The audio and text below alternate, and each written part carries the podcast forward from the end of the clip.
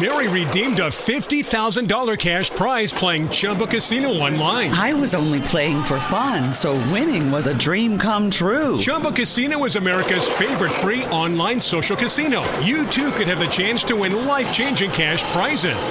Absolutely anybody could be like Mary. Be like Mary. Log on to ChumbaCasino.com and play for free now. No purchase necessary. Void where prohibited by law. 18 plus terms and conditions apply. See website for details. The voice in the preceding commercial was not the actual voice of the winner. Texting privacy policy and terms and conditions posted at textplan.us. Texting enrolls for recurring automated text marketing messages. Message and data rates may apply. Reply stop to opt out. The pandemic has been hard on all our kids. New studies show more than one in three children who started school in the pandemic now need intensive reading help. Here's the good news your child can be reading in just 30 days, guaranteed, with Hooked on Phonics. My first grader was behind in reading, and this program has made a huge difference. She's now reading above grade level. I use it for my kids' nightly reading for school. We love it, and it's super easy and quick to do. My kid, who just turned four years old and has been using the program since January of this year, can now read. Thank you so much, Hooked on Phonics. Even if your child has been struggling, Hooked on Phonics will teach your child to read in just 30 days, guaranteed. And right now, you can get started for just $1. Text the word KID to 323232 right now. It's fast and easy. Text KID to 323232 and teach your child to read in just 30 days, guaranteed. Text the word KID to 323232. Text KID to 323232.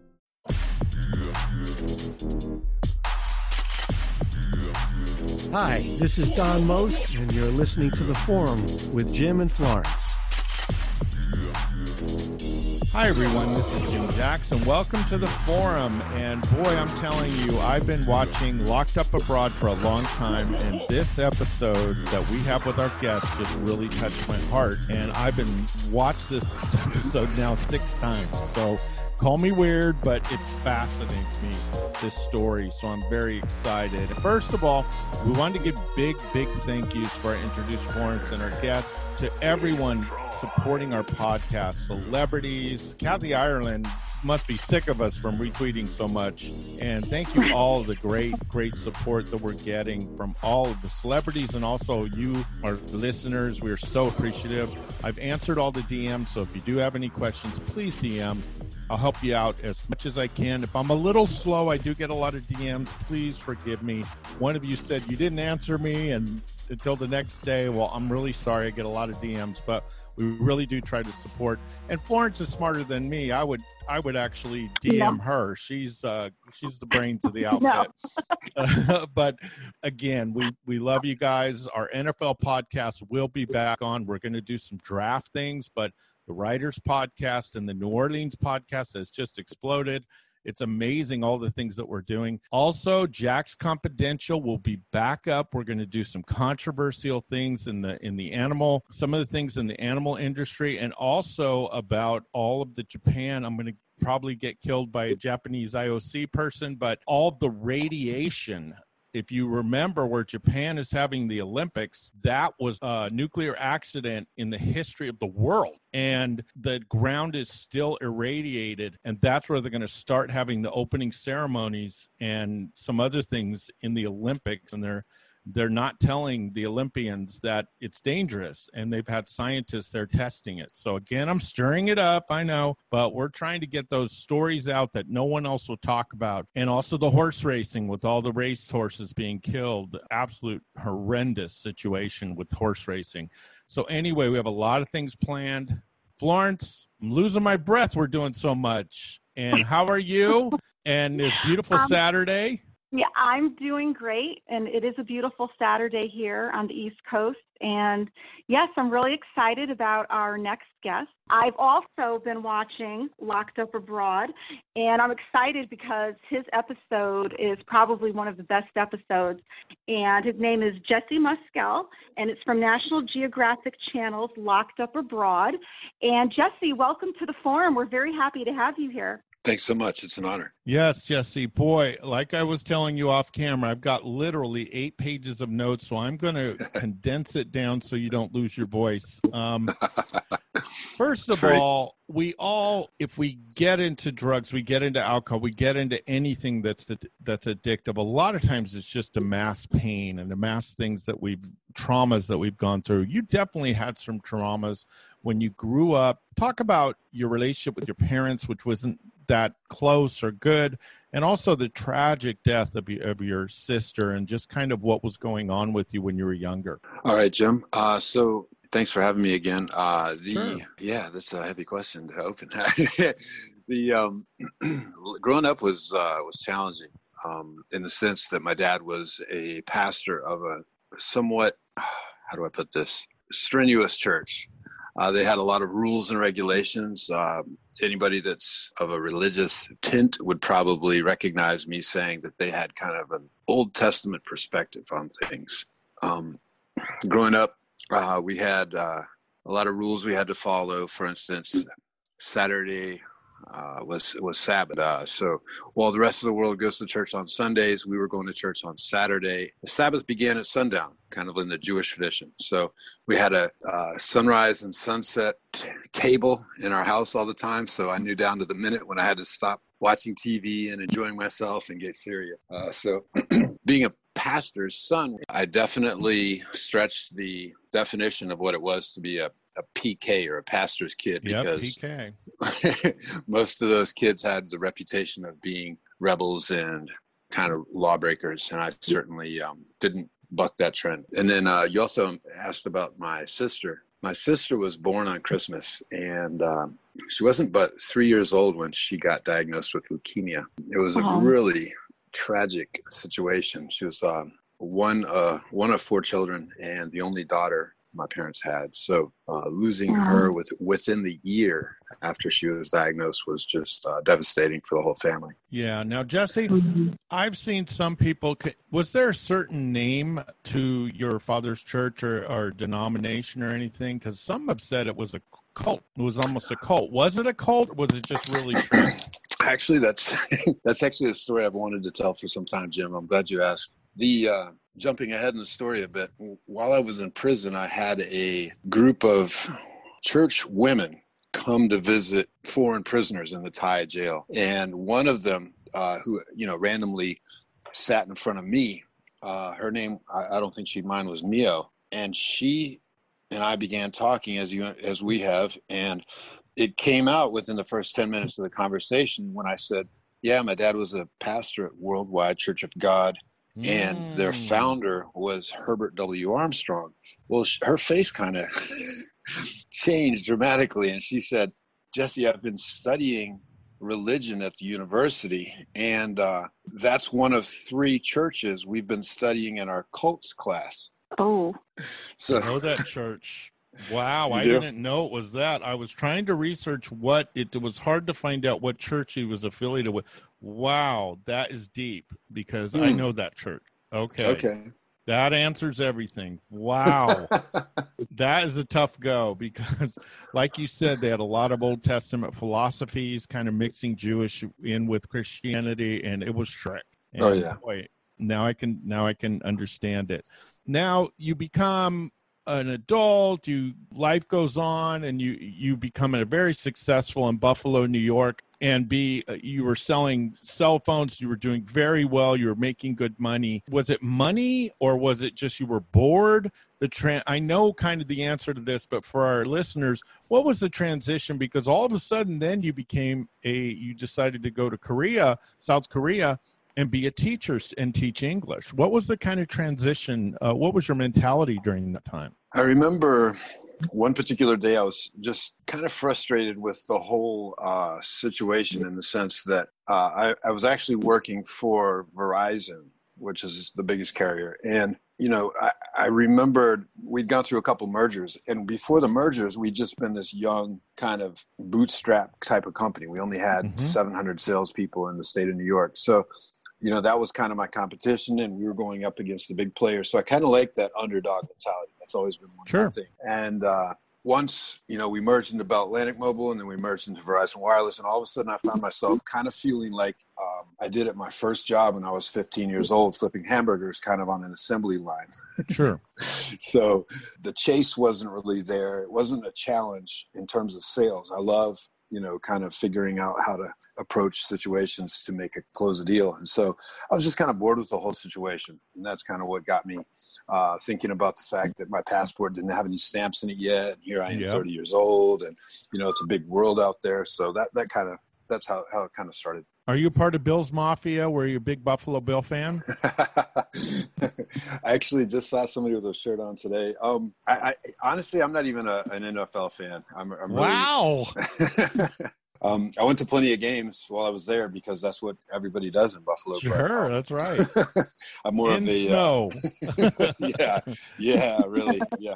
Now you became a teacher. You were doing very well. In the episode, you said it was fulfilling. You loved the camaraderie with your other um, other teachers, and then you started getting more into feeling bad, doing a little bit of drugs, and then you started taking ecstasy. Mm-hmm. What was that transition from taking ecstasy, taking drugs, to starting to sell and and just realize, wow, I can make a little money on the side? That was the funny thing.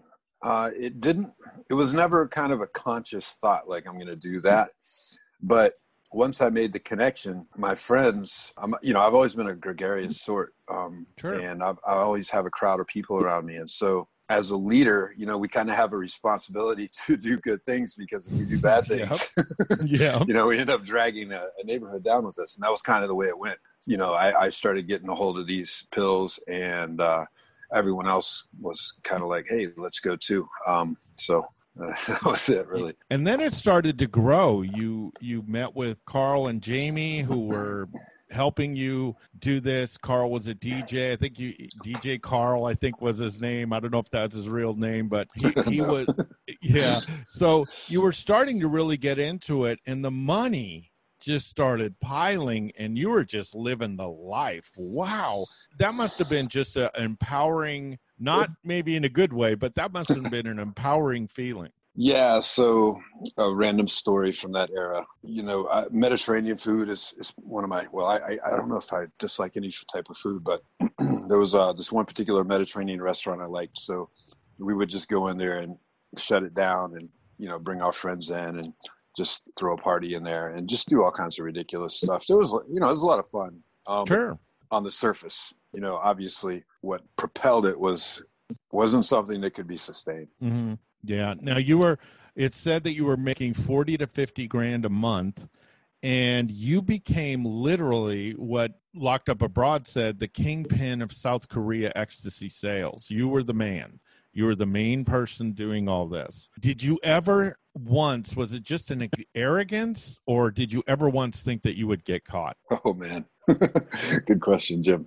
Um, I had so many close calls uh, because once I started giving it to all my friends, they turned around and saw the money I was making. So immediately, uh, you know, Carl and Jamie were just two that I named in the in the show, but there was a couple dozen people who were turning around and giving it to all their friends. The thing you have to remember is there were 15,000 English teachers in Korea that year. Mm. So pretty much anybody, and this is a pretty poor general, generalization, but anyone who's willing to uproot themselves from first world Western countries and travel to Korea and sign a one year contract probably smokes marijuana, probably is willing to do some drugs, Yeah. probably likes to drink, drink on the weekend. So I figured that I had about 14,999 cu- potential customers, and that's Mm, I not see. too far from what it turned into. Sure. Now, you all of a sudden you met a girl, a bartender. I think you called it Sue Young. And just before we get into all that,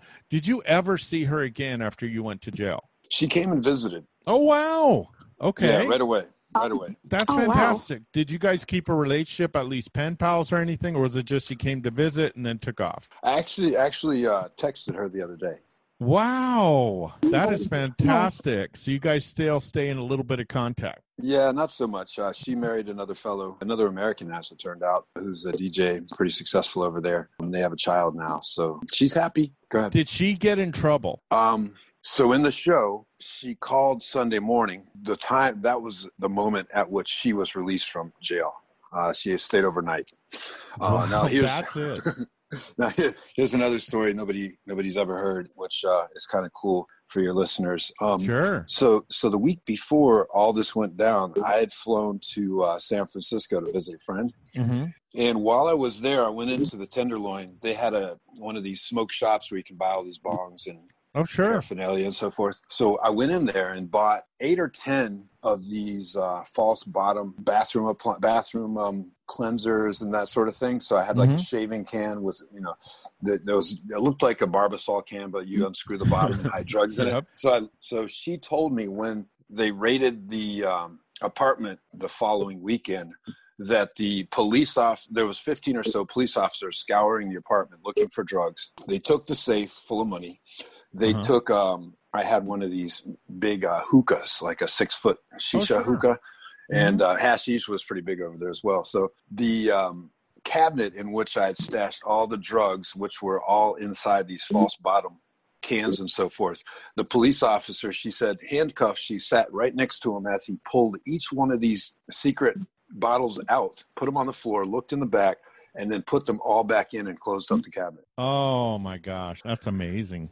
Well, what's amazing about it is she would never have gotten out of prison if they had found that stuff. That's what I'm saying. How lucky can you? She must have been just losing it, thinking To that wow, if they this- find that I'm I'm in prison too. Yeah. so so because they didn't find anything on her, even though now I wanted to ask also, Jamie, was he a narc or was he? Ju- did he just get scared and tell on all you guys? No, he wasn't a narc. Uh, he got into a side deal with a Korean, and the Korean turned out to be a narc. Um, Oh. And he made a lot. He made big news over there for a couple weeks. And uh, to get out of trouble, drew the map to my apartment, and of course that you know sealed the deal. Oh my gosh! So Jamie didn't do any prison time then. I have no idea. Uh, I've Mhm. never seen or heard from him since uh, before I left that weekend to go to Taiwan. Now, what about DJ Carl? When you guys went to prison, you guys were caught, and we'll talk about that in a minute. Did you ever see him again? Yeah, that's um that's one of those things. If you catch the beginning, it says uh, some of the details have been changed or dra- for dramatization. Yeah, that's why I'm asking you. we know television. yeah, I mean, I I think it. Um, he actually he and I did separate at the juncture they said we did, but Mhm. a couple of months later, I got. Uh, the building chief. I was in a really plush building. We had a band and lots of sports facilities and, and really Mhm. nice, really nice buildings. So I was able to get him transferred into my building maybe six or eight months after we arrived. So he and I were together for the majority of his two year sentence. Wow. Okay, I, I didn't know that. That that's that really is good to know. Uh, do you guys keep Yeah. in touch still? Uh, off and on, yeah. He's um he's he's still traveling the world and uh, uh still in the internet marketing scene uh, as we both are. But yeah, he's he's far and wide. He's he's always on the move. Now you went to Taiwan to party. You found they found all things that were Su Young told you what was going on. You found out you're in big trouble. And what stinks is I was thinking, I'm thinking like a criminal. I'm thinking, gosh, where could he have gone that would have been safe? And I'm thinking, okay, well, you're in Asia. You have no country. Every country around you is high, is super aggressive with going against drugs, and the the sentences in the prisons are horrible if you do drugs. And then what do you have to the other side? You have the Middle East. So I'm thinking, crud, there's nowhere to go. And then up above you have Japan. So I'm thinking, where the heck does this guy go? And of course, you pick Thailand, which might be the worst of all. What was your? You just so scared, like I got, we got to go somewhere. Uh, what made you pick Thailand? Actually, there was a pretty sound logic. So I'm glad you asked that actually because um, that doesn't that doesn't get clear at all in the movie. Um, but Sure. the the truth of it is, Jim, um, I'd spent a great deal of time in uh, Cambodia, and I don't know how familiar you are with Southeast Asia. Yeah, Cambodia is, by my estimation, the most lawless place on earth. yeah, it's scary. And I figured that I, I knew being in a first world country as Taiwan is, that that Mhm. was going to be where technology would catch up with me faster. Yeah. So my thinking was I'd go to Thailand. I'd contacted a, a lawyer back in New York, and he told me that I might have that small window to uh, take a flight before I was put on any lists. Mm-hmm. So I figured it was worth the risk to get out of Taiwan. And I headed to Thailand with the intention of mudding it, kind of going, putting on I some you know, waders and going through the the uh, the swamp and going into Cambodia. So then, you know, my pa- last passport stamps in a different country, and I'm off the grid completely. How much cash did you have on you when you went to, when you were trying to get away? Did you have any money and couldn't they find you when you were when you electronically tried to get money? That's a great point too. Um, See, I I'm had, thinking uh, like a criminal, Jesse. If you had me there, we might have made it. Right. you ever get a phone call from me, That's just right. hang up. so I see you're starting a uh, consulting business on the side here. Oh yeah. Did uh, so? How much money did you ha- did you have, Jesse? Did you have enough to kind of get away, or were you just you did? So you had a lot of cash on you. I had access to cash. Uh huh. It was um, there's diff- a couple different banks. Um, I actually went and withdrew as much as I could right oh, after Oh, that happened. Yeah. Carl was the one, at least in the story, that blew it by talking you into starting to do more selling of drugs. So you ordered some drugs. Was that the truth that Carl kind of got you into doing it, and that's how you guys got caught? You remember that rather savory looking safe that was in my apartment? Yeah. All that money was returned to me. Wow. Are you kidding me? No. yeah, that's yeah, that that's kind of the remarkable thing because, and this is important, but the um, since they didn't discover any drugs in the in the Korean apartment, Mhm. they had no choice but to eventually return the money to my girlfriend. Oh my gosh. So she had it. Yeah, Wow. yeah. So if, And- if you had if you had cash, why did Carl want to get back into selling? Well, I, I, it, it gets tiresome to, to support two people. I hear what you're saying. That enough said with that.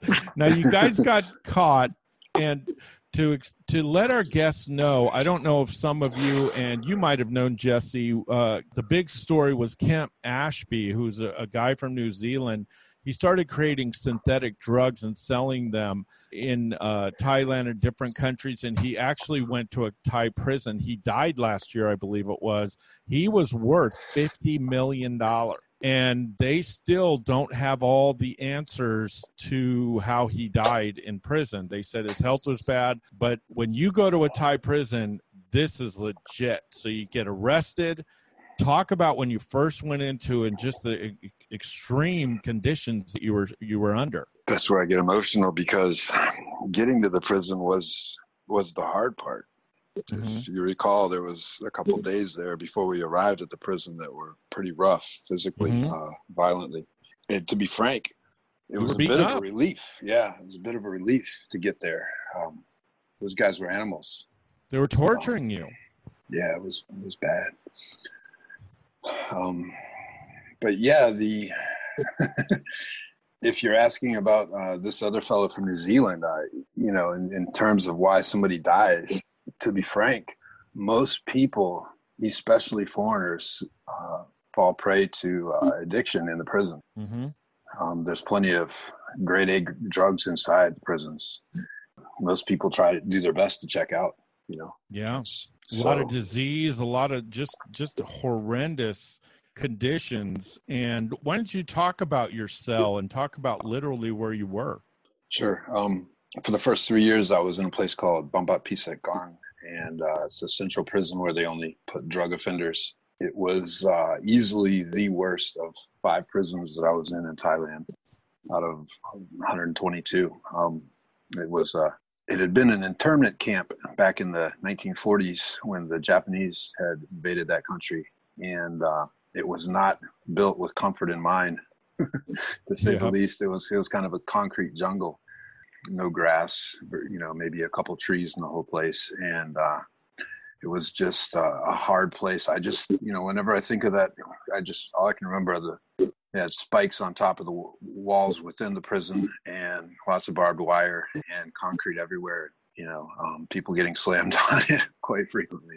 Oh yeah. And you figure in Thailand, if you've never been there, think of Atlanta. Think of uh, just oppressive heat, just Mm. extreme heat, and there's no air conditioning, no real. You're in a room with dozens of people, and you're and you, hopefully you got a good place to sleep, and that usually doesn't happen, and you have no ventilation. That- to me, that just right now, I'm getting a little bit nervous. Think I have it. to I have to give some credit to the uh, the wonderful team that filmed that episode because I spoke for a good 12 hours over uh, excuse me probably closer to 20 hours over two days and while there wasn't a lot of my vocals over the 45 minute episode. Mm-hmm. The pictures he painted, most of them were incredibly detailed and spot on in terms of, uh, especially I'll dial into that first night when I had to lay down next to the toilet. That was pretty much precisely as it happened, and it was it was atrocious. And I mean, I've never had anything close to being un- that uncomfortable. The other thing also was the heat, as you mentioned, Jim. You know, you're looking at 100 100 degree days every day all year, uh, with maybe a month of uh, monsoon rains in March or February, and uh, I sweat literally uh, for the first three years. I never stopped. It was so Yeah. hot. Yeah. Now, when you were there, you the one thing that I wanted to ask you is there was a really young guy in there that gave you his food. The food is like most prisons in those in Asia and some in in other parts of the country. They're very corrupt. They buy the food or they keep it and resell it or they keep it for themselves. So it was hard to get a good meal there. But you befriended a young guy that was a very happy guy. He smiled a lot, you said, and he just kind of was a light in a dark place. And do you what was his name? Not the porn. Yeah.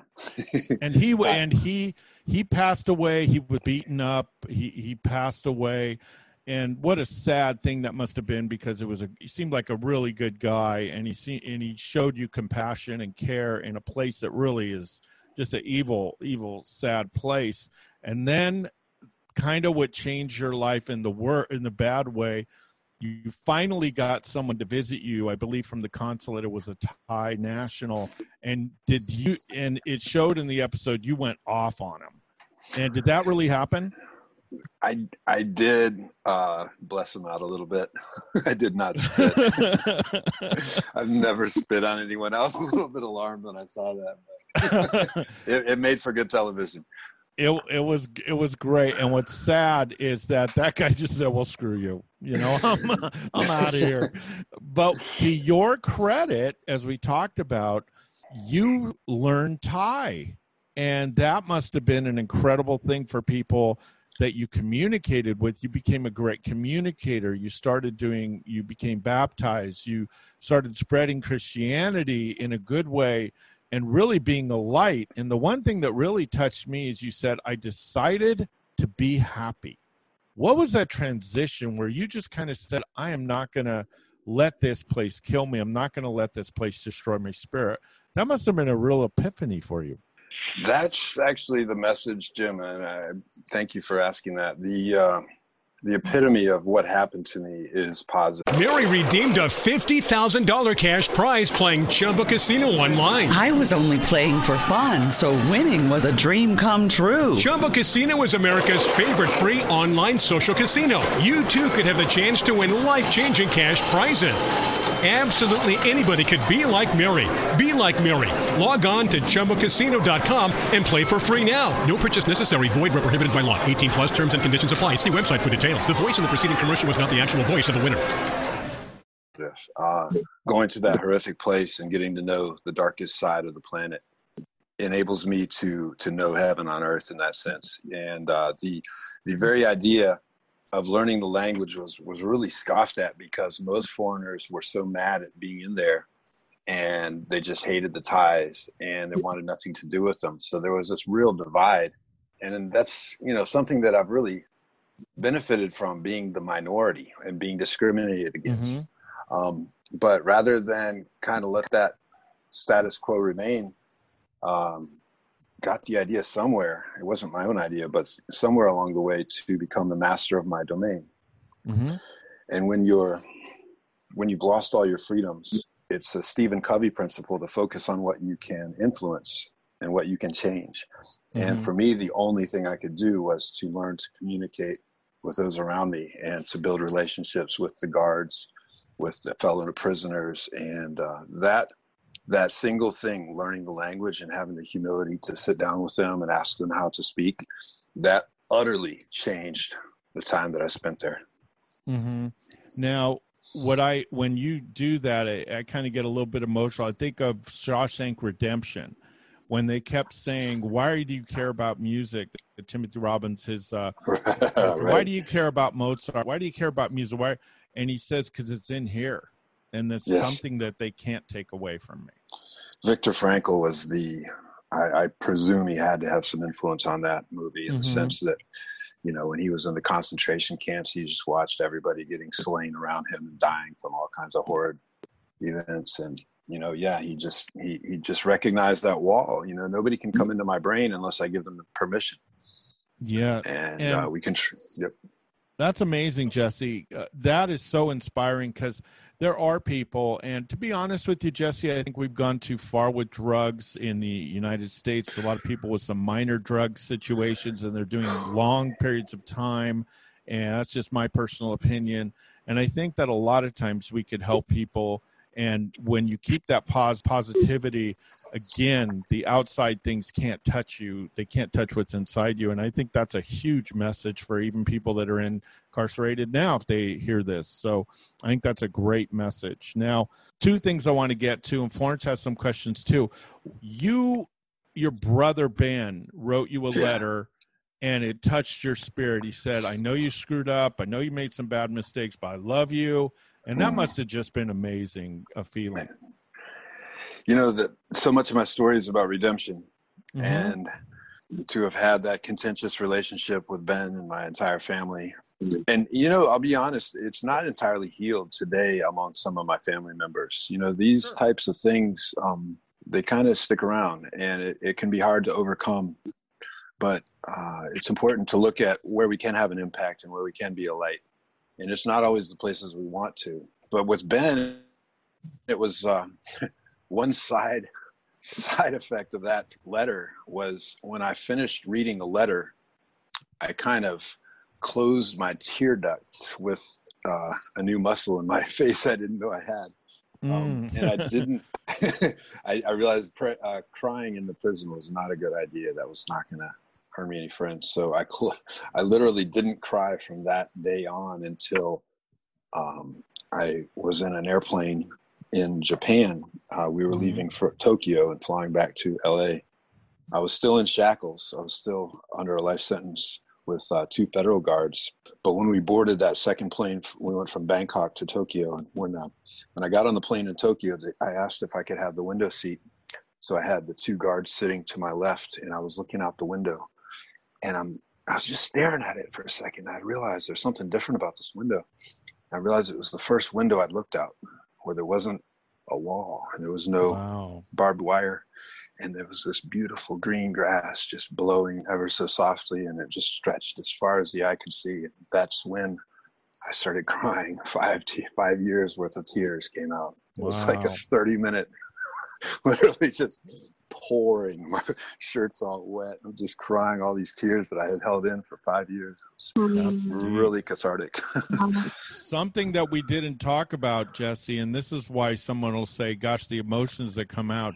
When you are a drug dealer or when you're doing anything with drugs in Thailand, as Jesse points out in the show, you are dirt. They don't consider they you're the lowest of lows and actually a, a Thai person in there that could speak English told you you're never leaving here. It's actually a life sentence and also a death sentence, I believe, of a certain amount mm-hmm. of drugs, right?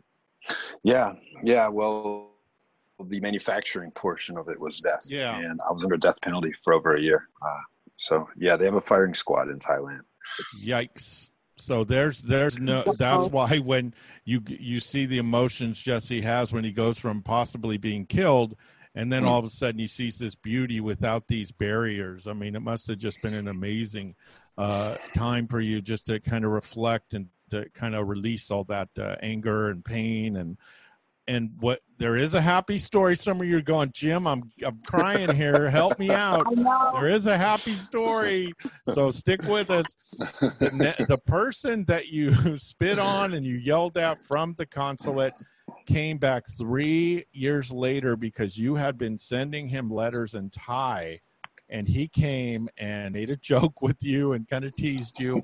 And you eventually got extradited to the United States. And what's so amazing, you want to know how tough these prisons are. I think Jesse had said that every one year, the U.S. considers every one year in a Thai prison six years in the United States prison And so Jesse eventually got out and he took a he said he took a 4-day ride back home. And what were your feelings then? It's like now what? I'm out. I went from death row to now I'm out. I mean, just so many emotions in such a short period of time, years, five, six years. What was your feeling when you came back? And again, something I wanted to ask was your family still kind of involved in that church philosophy where they changed? How was your relationship when you came back? Did you kind of warm up quick? You explained yourself because there's a lot of judgment, obviously, in the family towards you. What was that whole scene like? Whew, great question.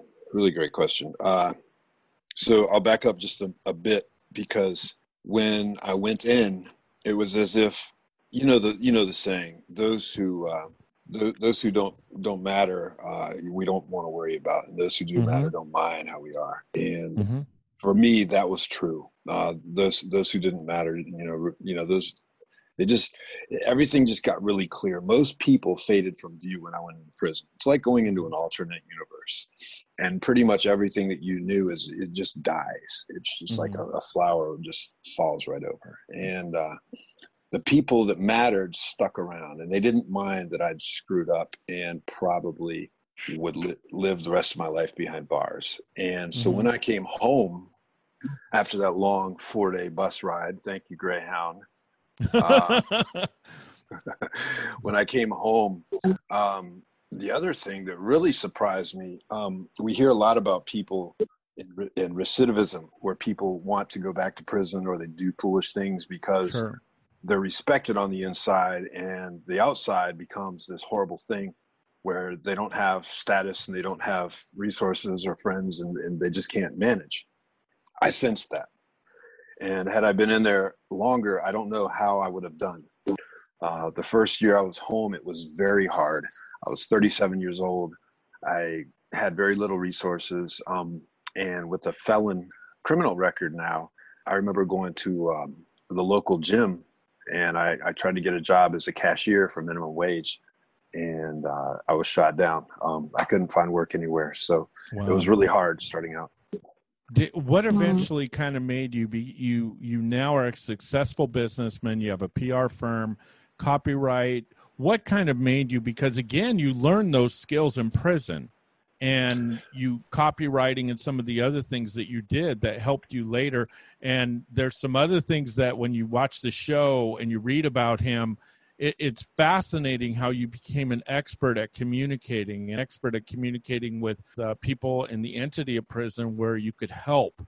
And why don't you talk about that and how that kind of formed into your career now again, I have to thank my brother. Uh, he smuggled books in about copywriting, and again, copywriting is is for those who don't know simply the words that you see on a website or um, anytime there's a product or service being sold. It, it's when you get emails telling you to go do something. It's it's it's all the written words of the sales process, and my brother sent me books and books about how to do that mm-hmm. because I had a literature degree uh, from University of New York, and he uh, he figured that would be a good compliment, and so um, I just studied those books, and obviously I'm doing a lot of writing. Um, I, I, credit the fact that um, learning that language, cake uh, cake frosting is the phrase that comes to mind when I think about the Thai language. It just looks like cake frosting. Yeah, they've got a um, you know something like 66 letters in their alphabet. And so learning all that was was uh,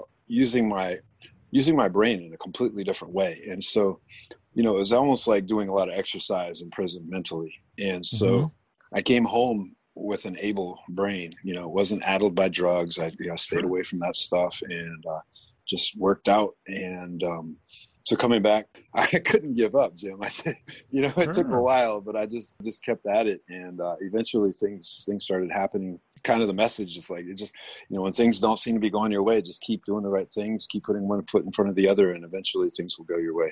Based on everything you said, um, your mm-hmm. message, which I think is very inspirational, and I think that a lot of people can relate about building your life up again, and mm-hmm. you know especially coming back after all you've been through. Were you able to you know, build your personal life up again, have a family of your own? Were you able to, you know, kind of start over? Yeah, that's boy. you guys don't pull punches, do you? Um, thank you, Florence. That's a good question. And yeah, it was. Uh, it was that was really challenging because, to be frank, the mindset that got me into prison was definitely not the the, the set of principles and concepts that would allow me to thrive in, in you know proper criminal free society. So I, I, did have a lot of antisocial thinking and negativity that goes with being being in prison and being into criminal acts. But the biggest thing, Florence, for me was coming home and um, getting married right away. This was actually a disaster. Um, I got oh, married. Wow.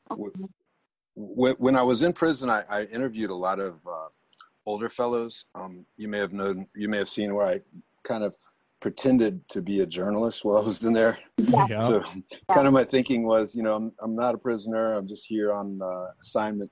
And uh, so I was blessed in a way because I got to meet all these older fellows, you know, say 50 and up. And when they would come into prison, I would, I would get to ask them, you know, what's your biggest regret in life? Because I learned the language. And so, I, you know, I got to ask them all sorts of interesting questions. You know, if you could go out and do it all again, what would you do?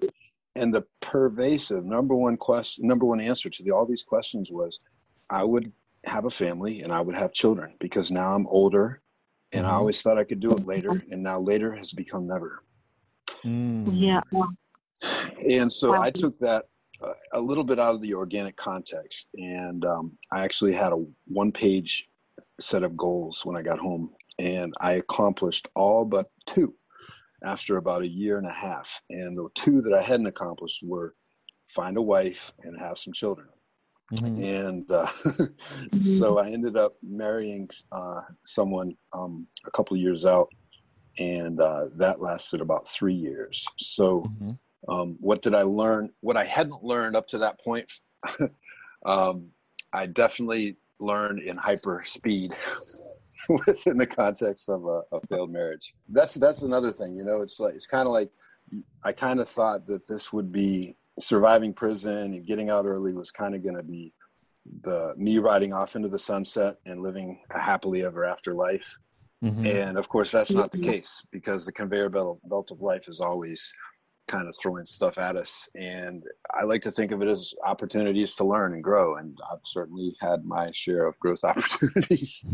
For sure. Yeah. Yeah. Your life, your life is extraordinary to say the least. I mean, I, I'm kind of curious. Um, have you ever thought of writing a book, of putting, really putting it out there in a book and really sharing? I mean, going even beyond um, locked up abroad and, and really just putting your story out there.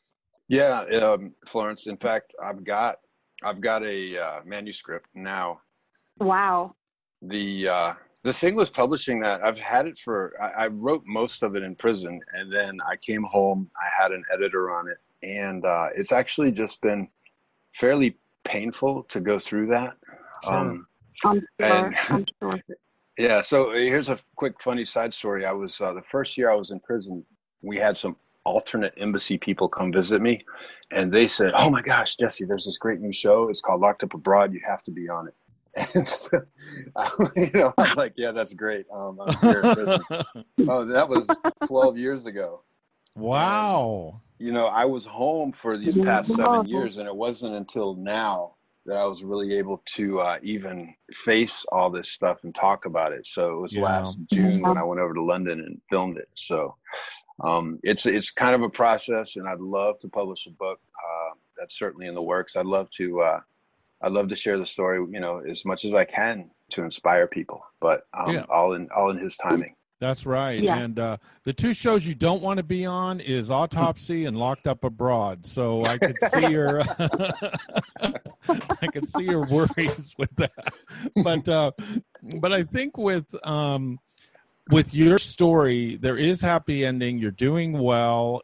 You're speaking. You're doing so many things. People are looking up to you for advice and for communication and copywriting and business. And we're going to give all the information about Jesse next week. So we're going to just for the next month or so, we're going to just continue. And for down the road, we're going to continue to promote Jesse and make sure that you get to his services and to his story. And when people people say, well, why doesn't he write a book or why doesn't he do that? We ask that, but in reality, you realize that every time he talks about it, every time he brings it up, there's flashbacks, there's feelings, there's emotions that you're going through. So it's easy for us to mm-hmm. ask these questions, but it's not easy for Jesse to answer them because there's a lot of emotions backed up and he's lived a lot in his younger in his young life. So it's very important that we take these and these shows and not just look at them as entertainment and realize there's people here and there's lives here and to go from that jesse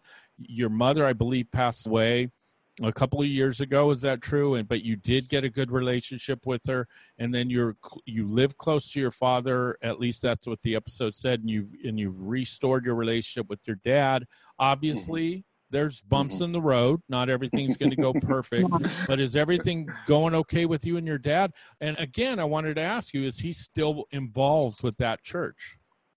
Oh yeah, sorry I missed that point earlier. He um, that's the redemption story that that isn't told. Um, mm-hmm. Since you do have a little bit of a background with um, Worldwide Church of God, um, I'll, I'll say this: he was on board when they did a 180 in their philosophy mm. you know to mm. and to be in you know into your 60s when your ch- excuse me when your church says after 30 years of living one way and going to church on saturdays they completely changed their philosophies after herbert w armstrong died mm-hmm. and they said all right now we're going to go to church mm-hmm. on sundays we're not better than everybody else as we previously thought mm-hmm. and we're just going to flip all of our positions on a, on their head and when that happened, my mother stayed with the old version. Yeah. And the, the church split in half. And my dad went with the new version and he changed his brain and he changed his philosophies and he became the dad that I never had. So he mm. did more mm. change, I think, than I did. Wow. Today he he literally does. He lives about 1.2 miles away, and I know because I jog over there sometimes. uh, but he and I are best friends. We have a wonderful Aww. relationship. Uh, he's he's remarried now, um, and to a wonderful woman named Rhonda. Uh, love her, and I call her mom.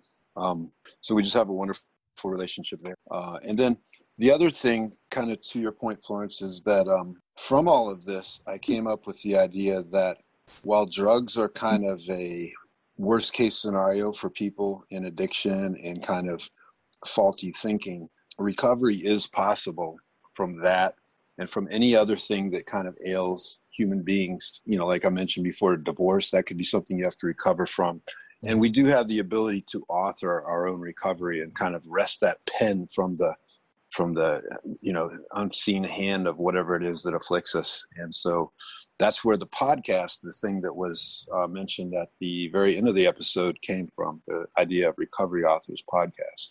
And we're going to be sharing that site as well. We're friends with dopey. We're friends with a lot of these people that have some amazing podcasts on recovery and it just it's so inspiring because again i've been on the other side jesse where i've been judgmental on someone and it, it, there's a lot of pain both ways. It's hard to forgive it's hard to trust. So there's a lot of things and a lot of barriers that you have to go through when something like this. And uh, it's hard to forgive it's hard to get get over it but but again there is redemption. There is uh, uh, you know to be saved from something like this because a lot of people feel i'm just hopeless. It's opiate crisis with so many people just not wanting to be in pain any, anymore. And that's something that definitely we need to fill our hearts with something more than just alcohol drugs or whatever we're into uh, that's Amen. that's hurting us. So that that's important. Jesse you get the last word. What do you want people in ending to know about your story? I would just like to say, Jim, and, and again, thanks for having me on, guys. It's been a really uh, oh, uh, sure, we loved it. Absolutely. I like to say, and and in my podcast with uh, recovery authors, I just like to say, if uh, if it's not all right, because we go through so much in life, mm-hmm. and uh, and, and if you, you're looking around and your life's not the way you want it, or you're, you're suffering suffering in some miserable situation, your story's not over. So uh, just endure. And uh, I think a lot of things too is um, asking for help. You know, there's always help out there. Um, I, I will close with this personal story. That just last night I, I've been missing a friend of mine for a few months, and uh, he he had disappeared. We were friends in recovery. He was one of my very best friends. And last night I was driving to supper, and um, I happened to pull up at a busy intersection and look to my left, and um, he was holding a cardboard sign at the intersection. Oh boy! Oh wow! Oh. So it's funny because I realized, you know, for but, but for the grace of God, there goes I, and yep. I certainly was yeah. that person. But uh, the bigger picture was that um, that had been me, you know, mm-hmm.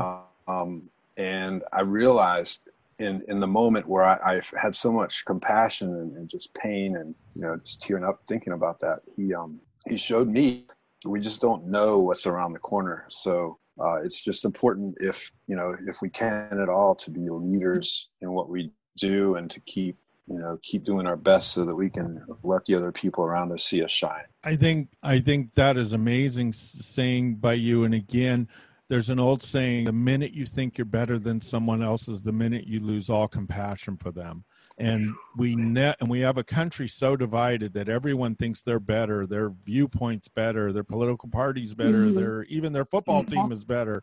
And you start thinking you're better than other people. And when you start oh, thinking man. you're better than other people you lose the feeling of compassion for them. You lose the ability to feel for them. And when a society has done that a society is lost. So never think you're better. Never look down on anybody realize we're all going through something and be a part of the solution and be a light in their life and not just look down on them and think you're better. And I think that's Beautiful. the message that Jesse's telling. Tell and I love his podcasts and all his writing. It's about hope. It's about light. It's about never stop swimming, never stop stop fighting, never quit. We all matter. And Jesse, your story has touched me it's touched us, and I'm sure it's going to touch many oh. more. And I cannot wait for that book to get out. yeah, me too. You'll be the first to know, Jim. you bet. And you are welcome anytime you're a friend of the show now, Jesse. And I'm telling you, I mean it. You anything you need, you just let it let us know because like I said, your story has really touched me. I'm a very huge fan of Locked Up Abroad and your story out of all of them just really I had to reach out to you and I'm glad you said yes because I just your story had to be told. So uh, it's amazing. Why don't you lead Thank us you. out, uh, Florence? Yes, no, I, I I feel the same way, Jim. This this was incredible. Probably one of the most emotional interviews we've ever had. It was definitely uh, a roller coaster and it was a, a, great ride. But thank you so much, Jesse. Really, really appreciate you doing this. And I can't wait to be able to share this um, on Monday with our audience because I think they're really going to really love your story. And I think they're they're definitely going to be interested in that book. We're not going to let that go. We want to see a book. We want to see a right. story out there, book, movie, documentary. I think uh, I think that's in your future, definitely. So thank you. We have you. a writers podcast, Jesse. So uh, we have a professional writers podcast. We need you on that. But Jesse, thank you so much, and let's keep in touch. And you guys, um, we're going to give all the stuff next week where you can contact Jesse. Please follow him. He's a great follow. And I'm telling you, his story touched me. It's just an amazing, and it's not a sad Absolutely. story. Oh, I feel bad about the things he went through, but it, like he said, it's all about redemption. It's all about joy. It's all about happiness, and it's about overcoming and being happy and choose to be happy. And I think that it's just an amazing message. Message Jesse has. Thank you, Jesse. Awesome. Thank you, guys. Take care.